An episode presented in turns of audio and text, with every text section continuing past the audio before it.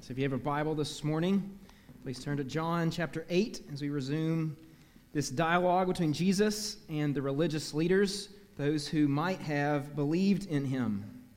So, John chapter 8, and we'll be starting in verse 37. While you're turning there, I don't know if you recognize this guy on the screen or not, but he has hosted one of the longest running daytime talk shows in television history. So, this is Maury Povich. For 31 years and over 5,500 episodes, he has become famous for the phrase, You are not the Father. You pagans who know that. And I lump myself in for that because I, I brought this up to several people this week and they knew it immediately. You are not the Father. Answering the question, who is or is not the father to a certain woman's child or children. And so, if you are righteous and you have not seen the show, the premise of this show has revolved around a child whose paternity is in question. So, a lady, a mother, comes on who is unsure of who her baby's daddy really is. So, over the course of 10 to 20 minutes over the show, the audience is introduced to the child, the mother, and the potential father, or a set of potential fathers. As the audience hears their story, they make judgments, they choose sides, and wait with anticipation for the father or that scumbag to be revealed. So, for three decades, Maury has made a living bringing to light these scandalous and salacious stories of love, betrayal, infidelity, and questionable paternity.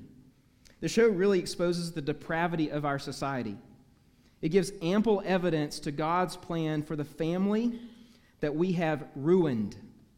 We live in such a sin sick world that this has become entertainment for some of us. But yet, in this story, and you're like, where is this going to go?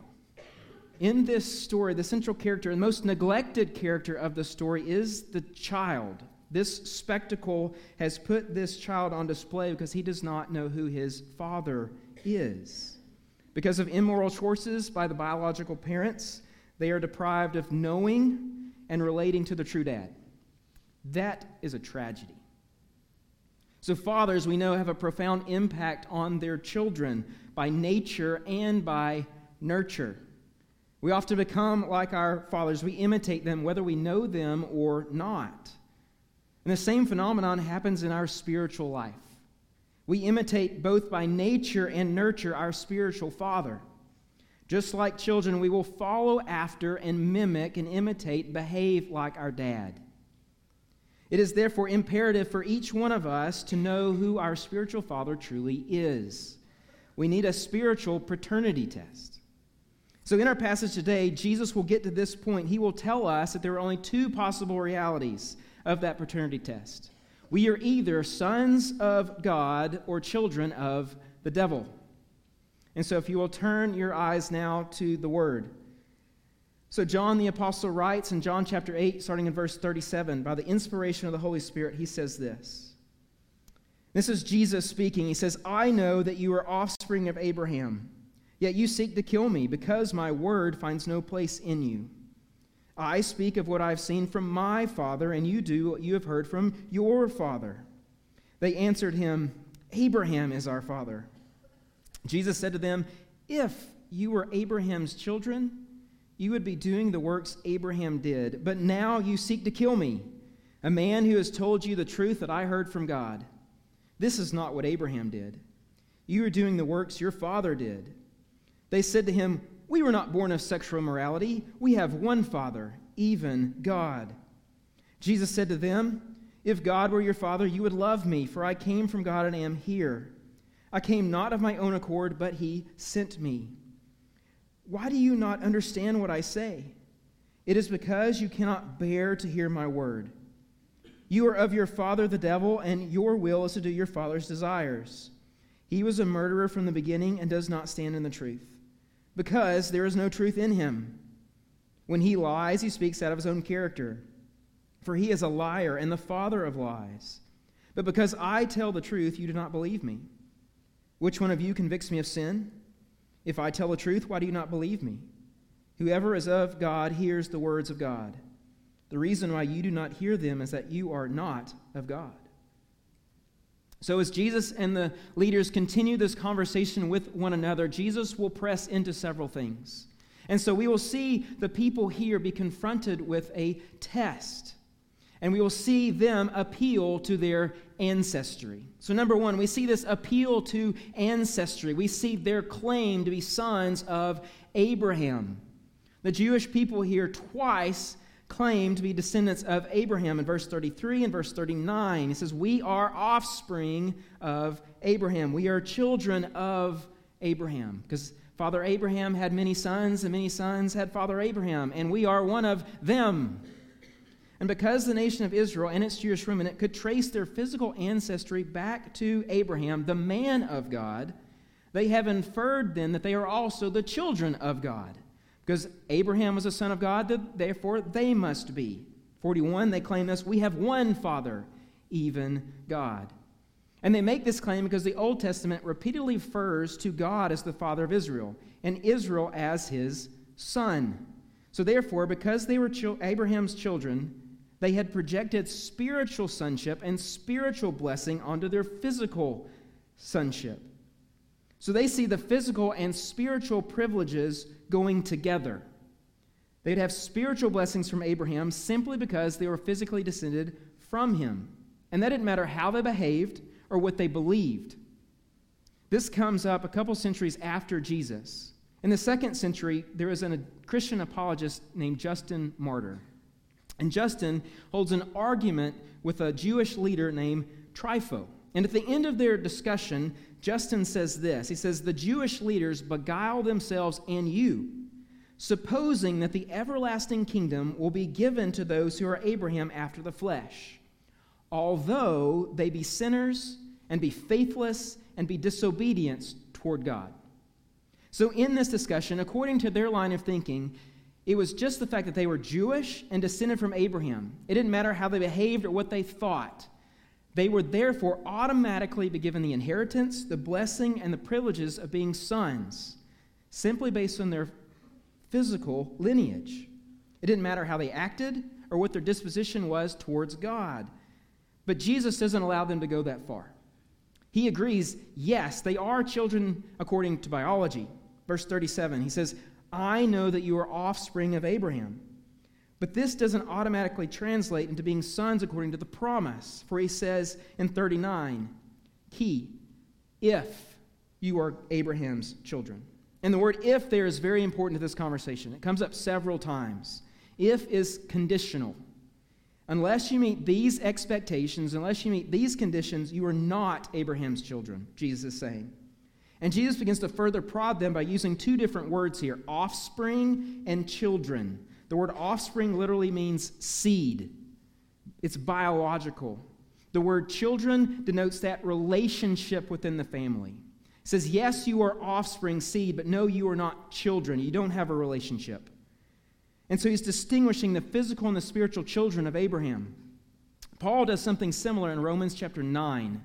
And so, Romans chapter 9, here it's on the screen, he says, For not all who are descended from Israel belong to Israel. And not all are children of Abraham because they are of his offspring. But the promise, through Abraham shall your offspring be named. This means that it is not the children of the flesh who are the children of God, but the children of the promise are counted as offspring. And so while they could claim that they were descended from Abraham according to the flesh, that descent does not automatically translate into be grafted into the will or the inheritance of Abraham. We see this in Abraham's physical family at the very beginning in Genesis. Isaac receives the promise, not Ishmael. Esau is rejected and hated. Jacob is the son who receives the promised blessing. So Jesus begins to chop down their family tree. He does this in order to show that their physical life, inherited from a spiritual giant, does not guarantee the reception of a giant spiritual inheritance. So you can come from a spiritual giant but still be spiritually bankrupt. And the same is true for each one of us. We may have had parents or grandparents who are strong Christians and pillars in their churches, examples of godliness and righteousness, but that does not guarantee us spiritual life or blessing. We are not saved as a family unit. You're not saved as a collective group or a church or a nation. We're saved, salvation is bestowed on the individual based on their faith and repentance. So some of you may be depending on your physical delivery from a godly and upright family to give you the heavenly blessing that you think you deserve. A deep spiritual heritage is of great value, but it will not bring, in, bring you into the kingdom of God because you're one birth short. This comes into play in a historical example from Jonathan Edwards. Jonathan Edwards is one of the great theological minds of the 1700s, perhaps the greatest theologian that America has ever produced. He died around 1758. And in 1900, a group of scholars decided to check out his family tree, his lineage. And so when they did this research, they found something very interesting.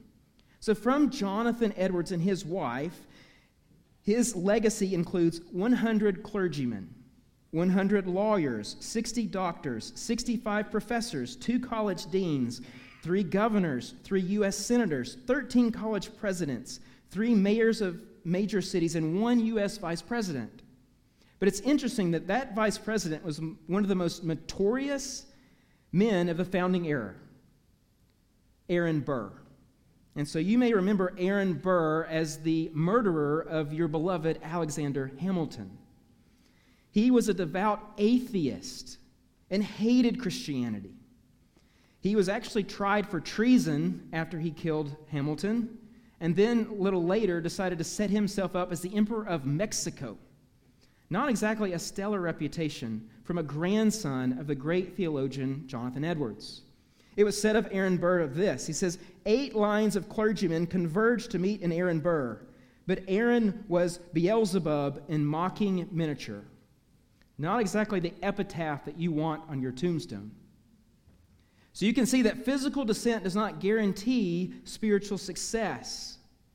So if the Jewish people here are not sons of Abraham, if they're not children of God, then who's their daddy? Much like Aaron Burr, they are in reality, the devil in mocking miniature. So, in reality, Jesus is saying that they are sons of the devil. Yes, acknowledging their biological connection to Abraham, but denying that they are true sons of God. He repeatedly tells them that they have a different father. 38, verse 41, 42.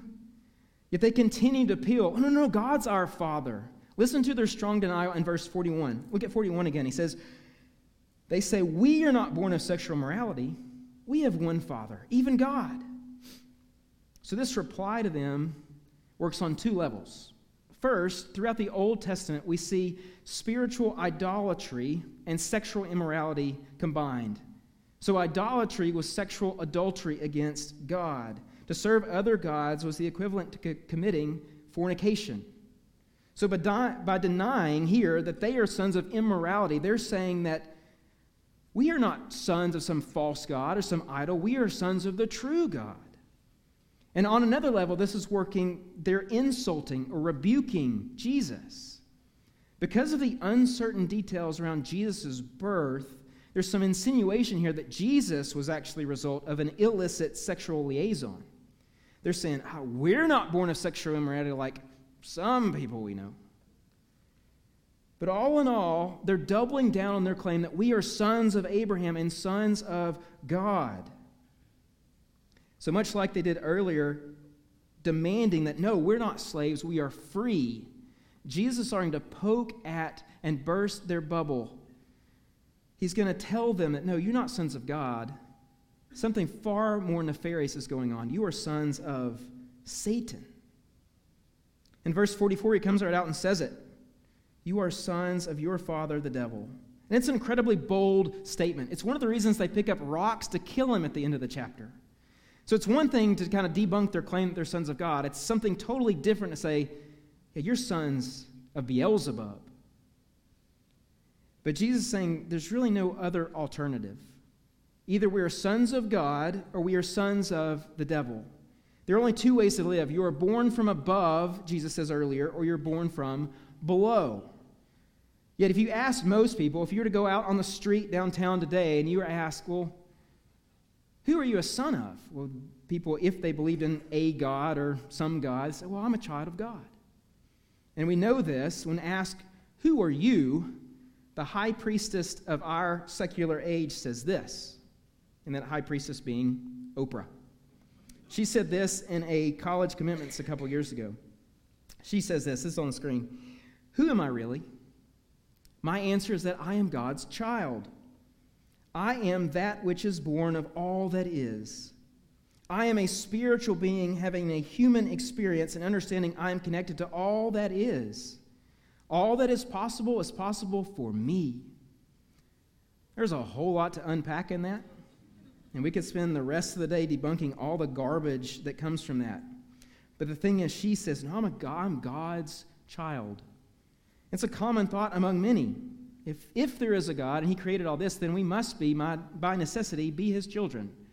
Whatever He, she, it may be, then I too am that. And if there is something that is possible, I am allowed to become that possibility. That's completely antithetical to biblical thought. While we are all creatures of God, we are not born children of God. The Bible continually affirms that we naturally, meaning born in the flesh, we are all enemies of God, children of his wrath, not his blessing. We're children of disobedience and unrighteousness. We hate God and we hate others. That's a far cry from being part of the family. And because of this hostile relationship, because of our birth, the things of God are closed off to us. We are considered fo- we consider his ways foolish. We suppress the truth. We suppress His majesty. We refuse to see His beauty. There's nothing in us naturally that wants to follow God. We have rejected Him as our Father, and we are separated from Him. So, left to ourselves, without the intervention of God's mercy and work, we are destined to be cast out of the house forever. That's what Jesus tells us earlier. This makes us slaves of servants, not to God, but to sin, not freed sons of the holy God. All because naturally, by the flesh, we are descended from our natural father, the devil. And you may be thinking, the devil? Are we going to really talk about the devil? We live in an increasingly secularizing culture, right? One that casts off the supernatural as something that needs to be suppressed or ignored or ridiculed or explained away. Belief in some powerful devil with a little red tail and a pitchfork and horns. How outdated and old fashioned are you people? In 2013, a survey was taken of Americans, and they were asked, Do you believe in the devil? And it's interesting that only 57% of those Americans believed that there was a devil. And as you look at the respondents, the younger the respondent got, the less likely they were to believe in the devil. And that was nine years ago. I think that number 57% is probably a little lower even today. Most people will recognize that, yeah, evil exists in the world, but they will deny some personality behind it. So they, if they kick out all the supernatural, if there's no God, there's no devil, then evil is just suffering, it's war, it's malice, it's hatred. It's a result of living some kind of chaotic, random universe. But Christianity has always affirmed the presence and personhood of an enemy. Satan, the accuser, Lucifer. Evil is not some out of control force, it's not fatalistic chance, it's not a natural result of molecules just bumping into one another. Wickedness and evil have a source from a person, the fallen angel Lucifer. In uh, the preface, uh, preface of the Screwtape Letter, C.S. Lewis says this There are two equal and opposite errors into which our race fall about the devil. One is to disbelieve their existence, the other is to believe and feel an excessive and unhealthy interest in them. So we can deny him outright, or we can see a devil behind every bush.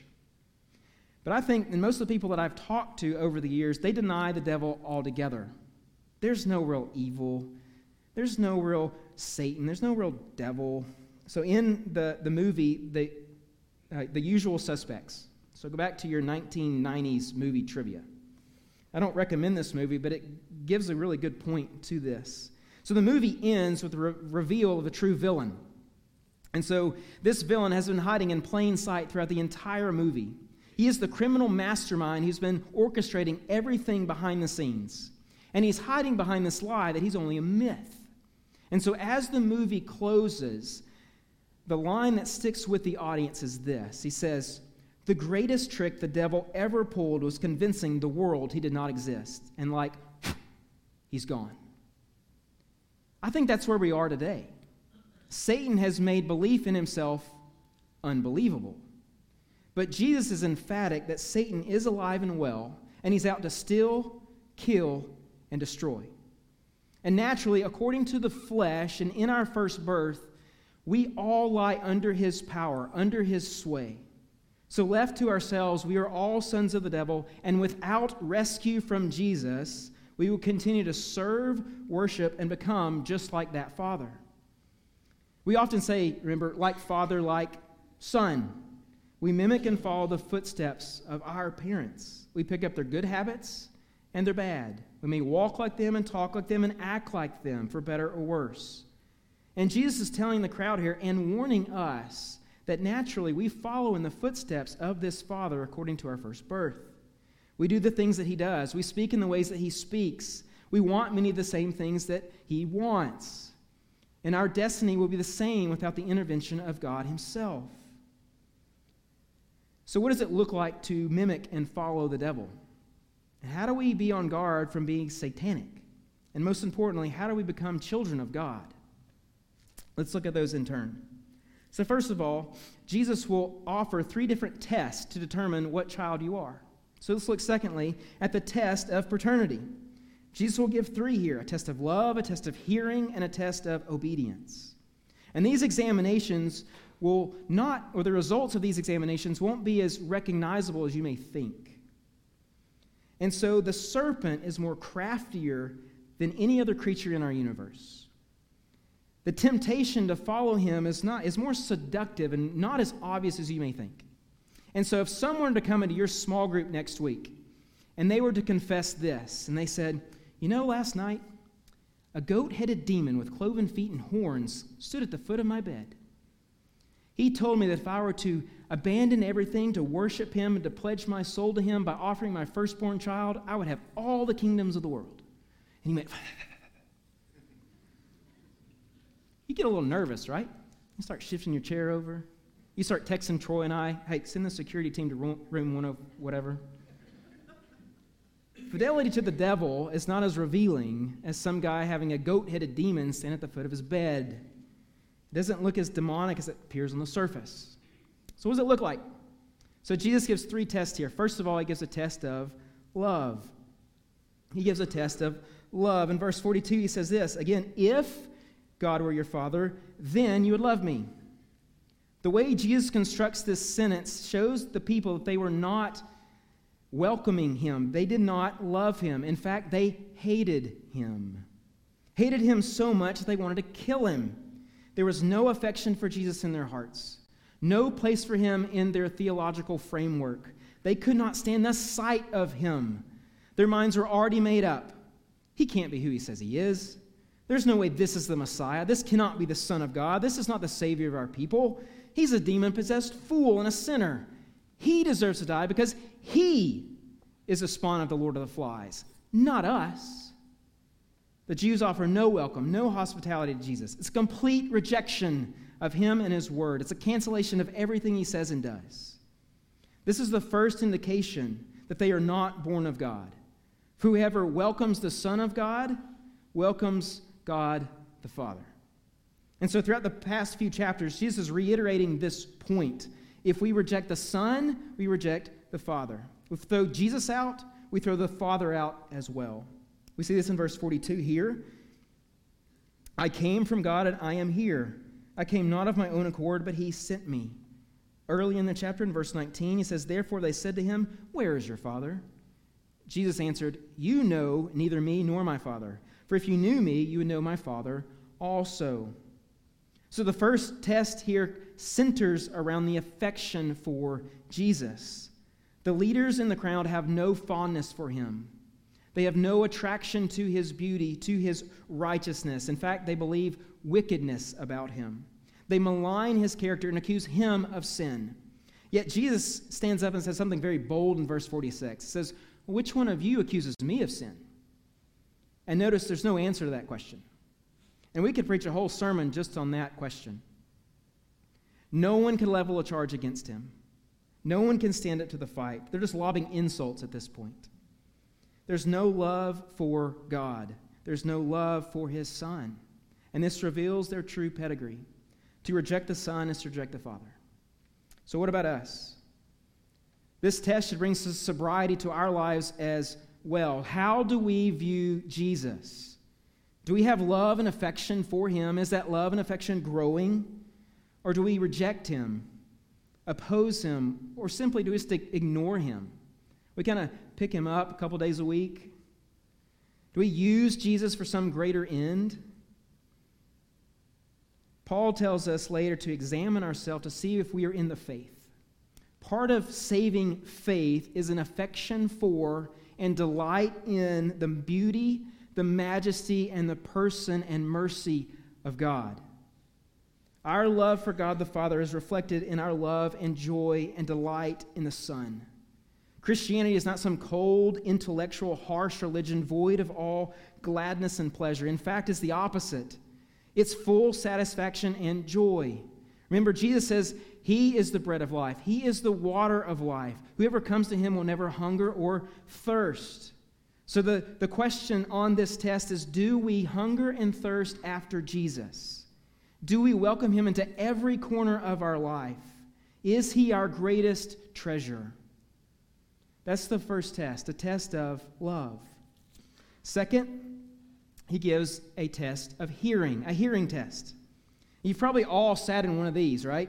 You get in a little booth, put the headphones on, and little beeps come in, you raise your finger, raise your hand, and they tell you how deaf you are. Well, this is what Jesus is doing. He's giving them a, a, test of hearing, and he shows that they can't perceive his words. They can't hear what he's talking about. Verse 46 and 47. If I tell you the truth, why do you not believe me? Whoever is of God hears the words of God. The reason why you do not hear them is that you are not of God. He's saying that you're deaf, you're dumb, you're blind to the reality of these words. They could not and would not hear and comprehend the message that he was bringing. While they could listen to what he was audibly saying, they could not pick up what he was laying down. Verse 43 Why do you not understand what I say? This is key. It is because you cannot bear to hear my word.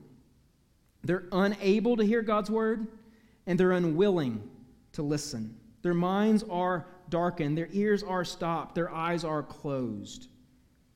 So, why are we naturally unable to hear the words of God? Is because our natural father, the devil, has blinded us and stopped our ears. Paul gets to this point again in 2 Corinthians when he says, Even if our gospel is veiled, it is veiled to those who are perishing. In their case, the God of this world has blinded the minds of the unbelievers to keep them from seeing the light of the gospel of the glory of Christ, who is the image of God. So it's saying that Satan has blinded us and stopped ears. We can't hear, we can't see. So does that mean we're excused from this test? if we're demonically prohibited from hearing the words of Jesus, we can say, well, the devil made me do it. I'm off the hook. Not my fault. I get a pass. No. None of us are without excuse. For while the devil distracts and deafens us from hearing the word of God, we also willingly reject his call. We are actively opposed to God in our natural flesh. When we stop our ears and ignore the words of God, it proves that we are not from God. For the children of God listen to commands and instruction from their Father. Like we saw last week, true followers, true disciples of God abide in His Word. He tells us that in verse 31. And as we examine ourselves this morning, as we take this test, we must first assess our ability to hear God's Word, and two, gauge our commitment to that Word. So assess to see can we hear Him at all? And two, are we really committed to this?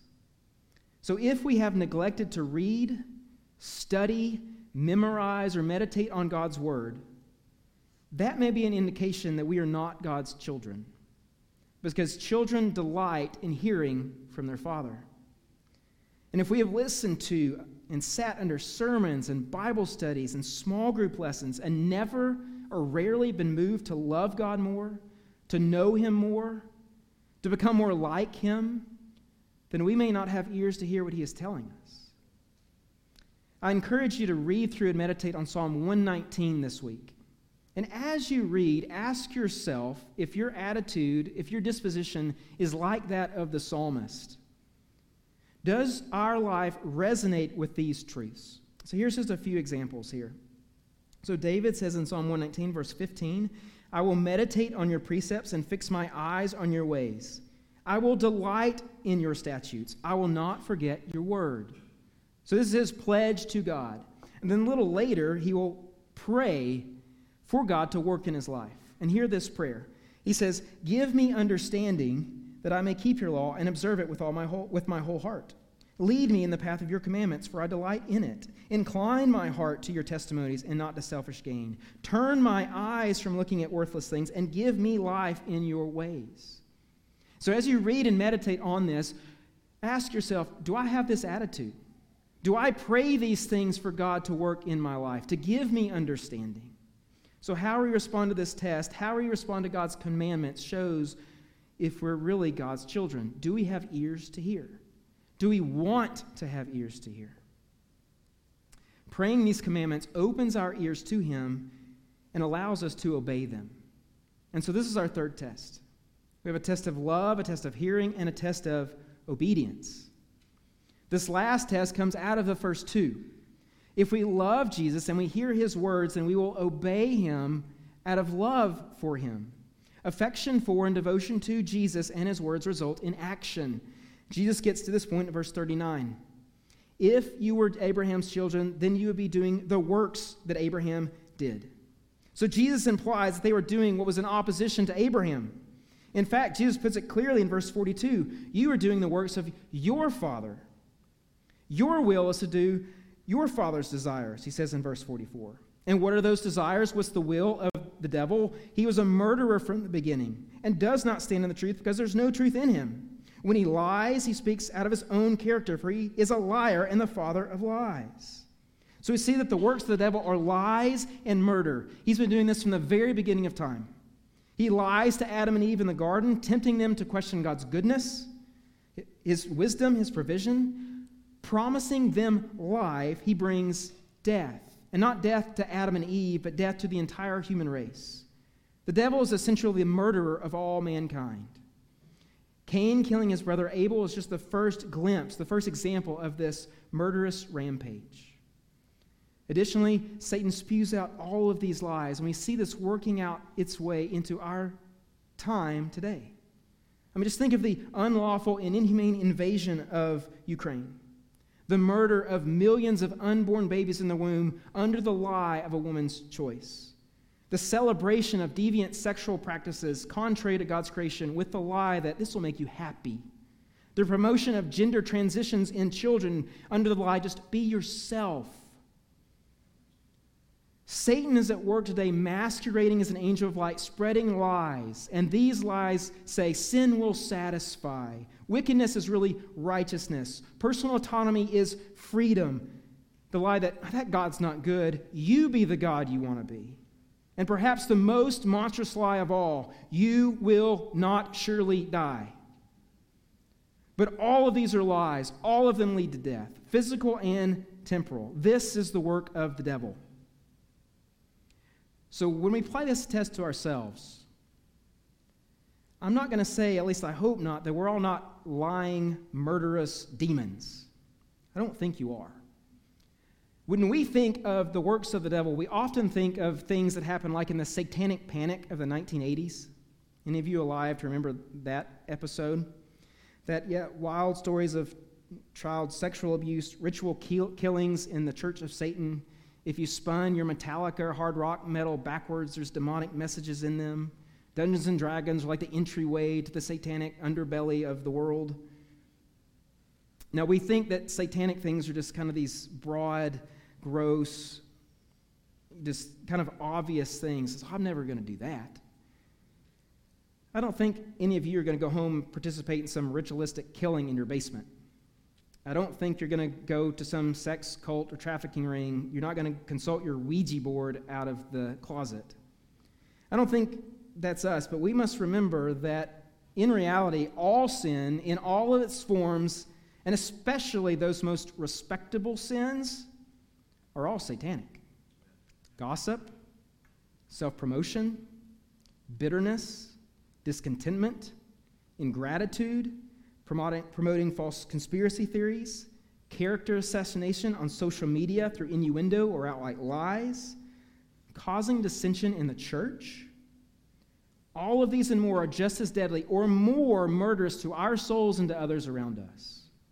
Do not be deceived. The works of the devil are more prevalent, more sinister, and more deadly than we often realize. It's not just out there in the serial killer, the totalitarian dictator, or the some sex cult that we see on TV. At its heart, all forms of sin mimic the devil and show our true colors. John, again, the apostle, in his first epistle, points this fact. He says in 1 John chapter 3, he says, Whoever makes a practice of sinning is of the devil.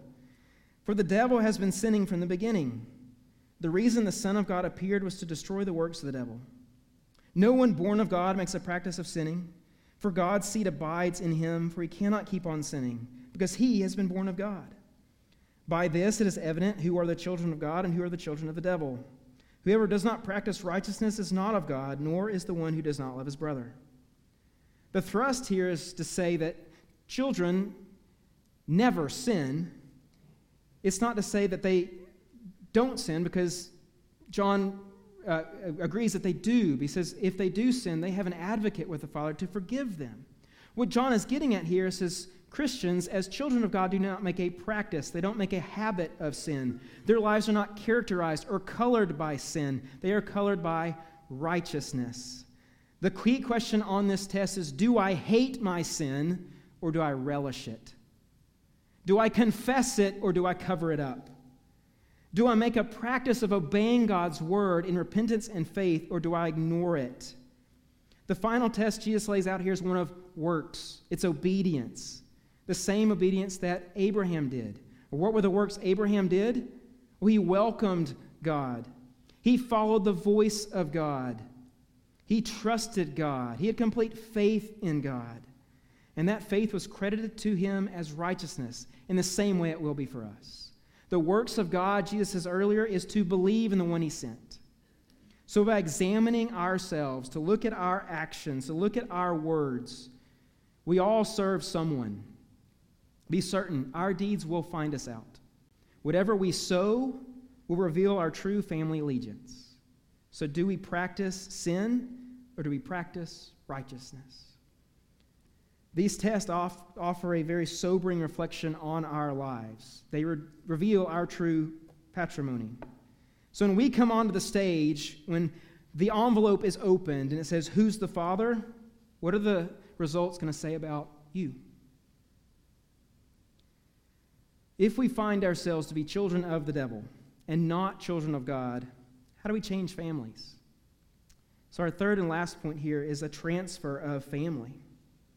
Because there is good news, there is a way to become the children of God.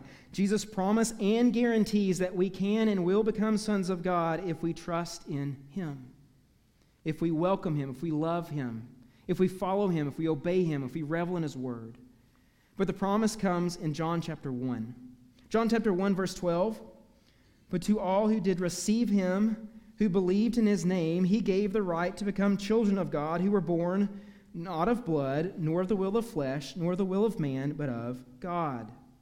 So, to become a child of God, we must receive Jesus, welcome him, accept him, trust him. The biblical word here is faith or belief. And the complementary side of faith and belief is repentance from sin. In many baptismal vows, in any, many church customs, in repentance, there's always a repudiation of the devil, a turning away from all sin, of all evil, of all wickedness. When we trust in Christ for salvation and adoption into his family, we are renouncing our former commitments, where we're saying, That family, I have nothing to do with anymore. We reject, we sever all ties with following Satan. We've transferred out of one kingdom into another, from the kingdom of darkness into the kingdom of light.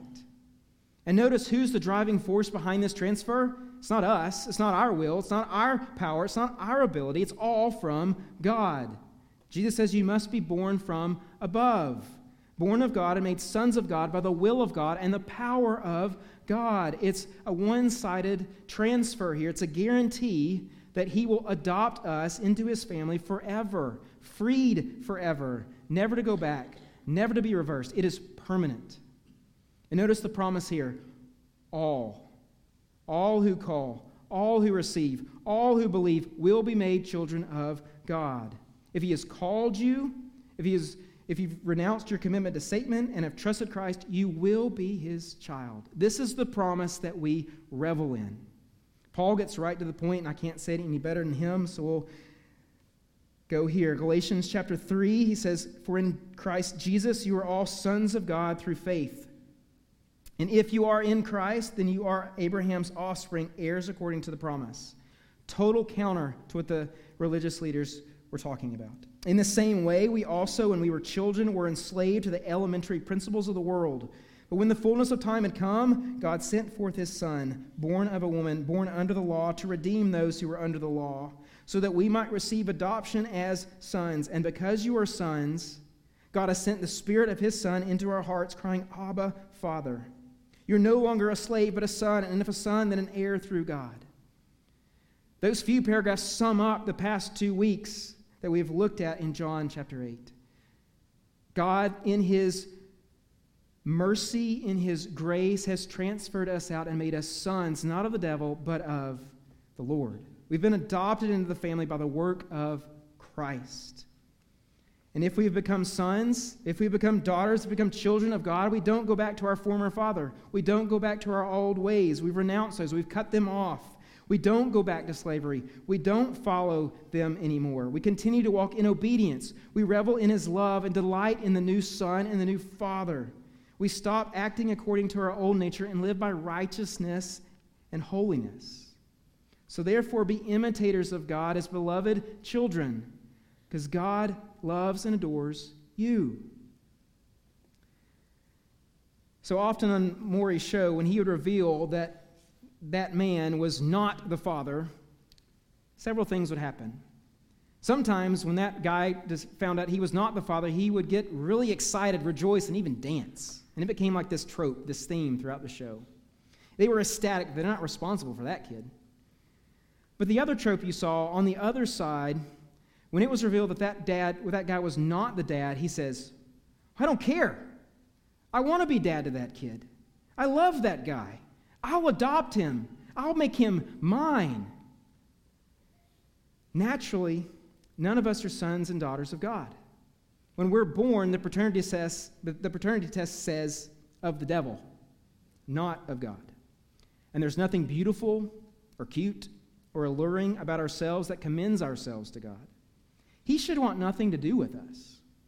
And we might think, well, he's going to dance off the stage saying, don't have to take responsibility for that one.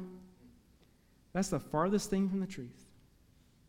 Despite our unrighteousness, despite our natural affinity with the devil, there's a heavenly Father who stands up and says, No, I love him. I'll adopt him. In fact, I'll send my own son to make him mine. I will bring him into my family. He will be mine and with me forever. Nothing and no one could ever change that. This is the Father that we have. This is the Heavenly Father who is a good, good Father. No longer do we have a Father who uses, abuses, lies, and destroys us. United to Christ, we have a Heavenly Father who loves, cares, and speaks truth to us. We have a Father who calls us by name, and we are His. Now go out and live in that freedom and that responsibility. Revel in the love of your Father. Let's pray.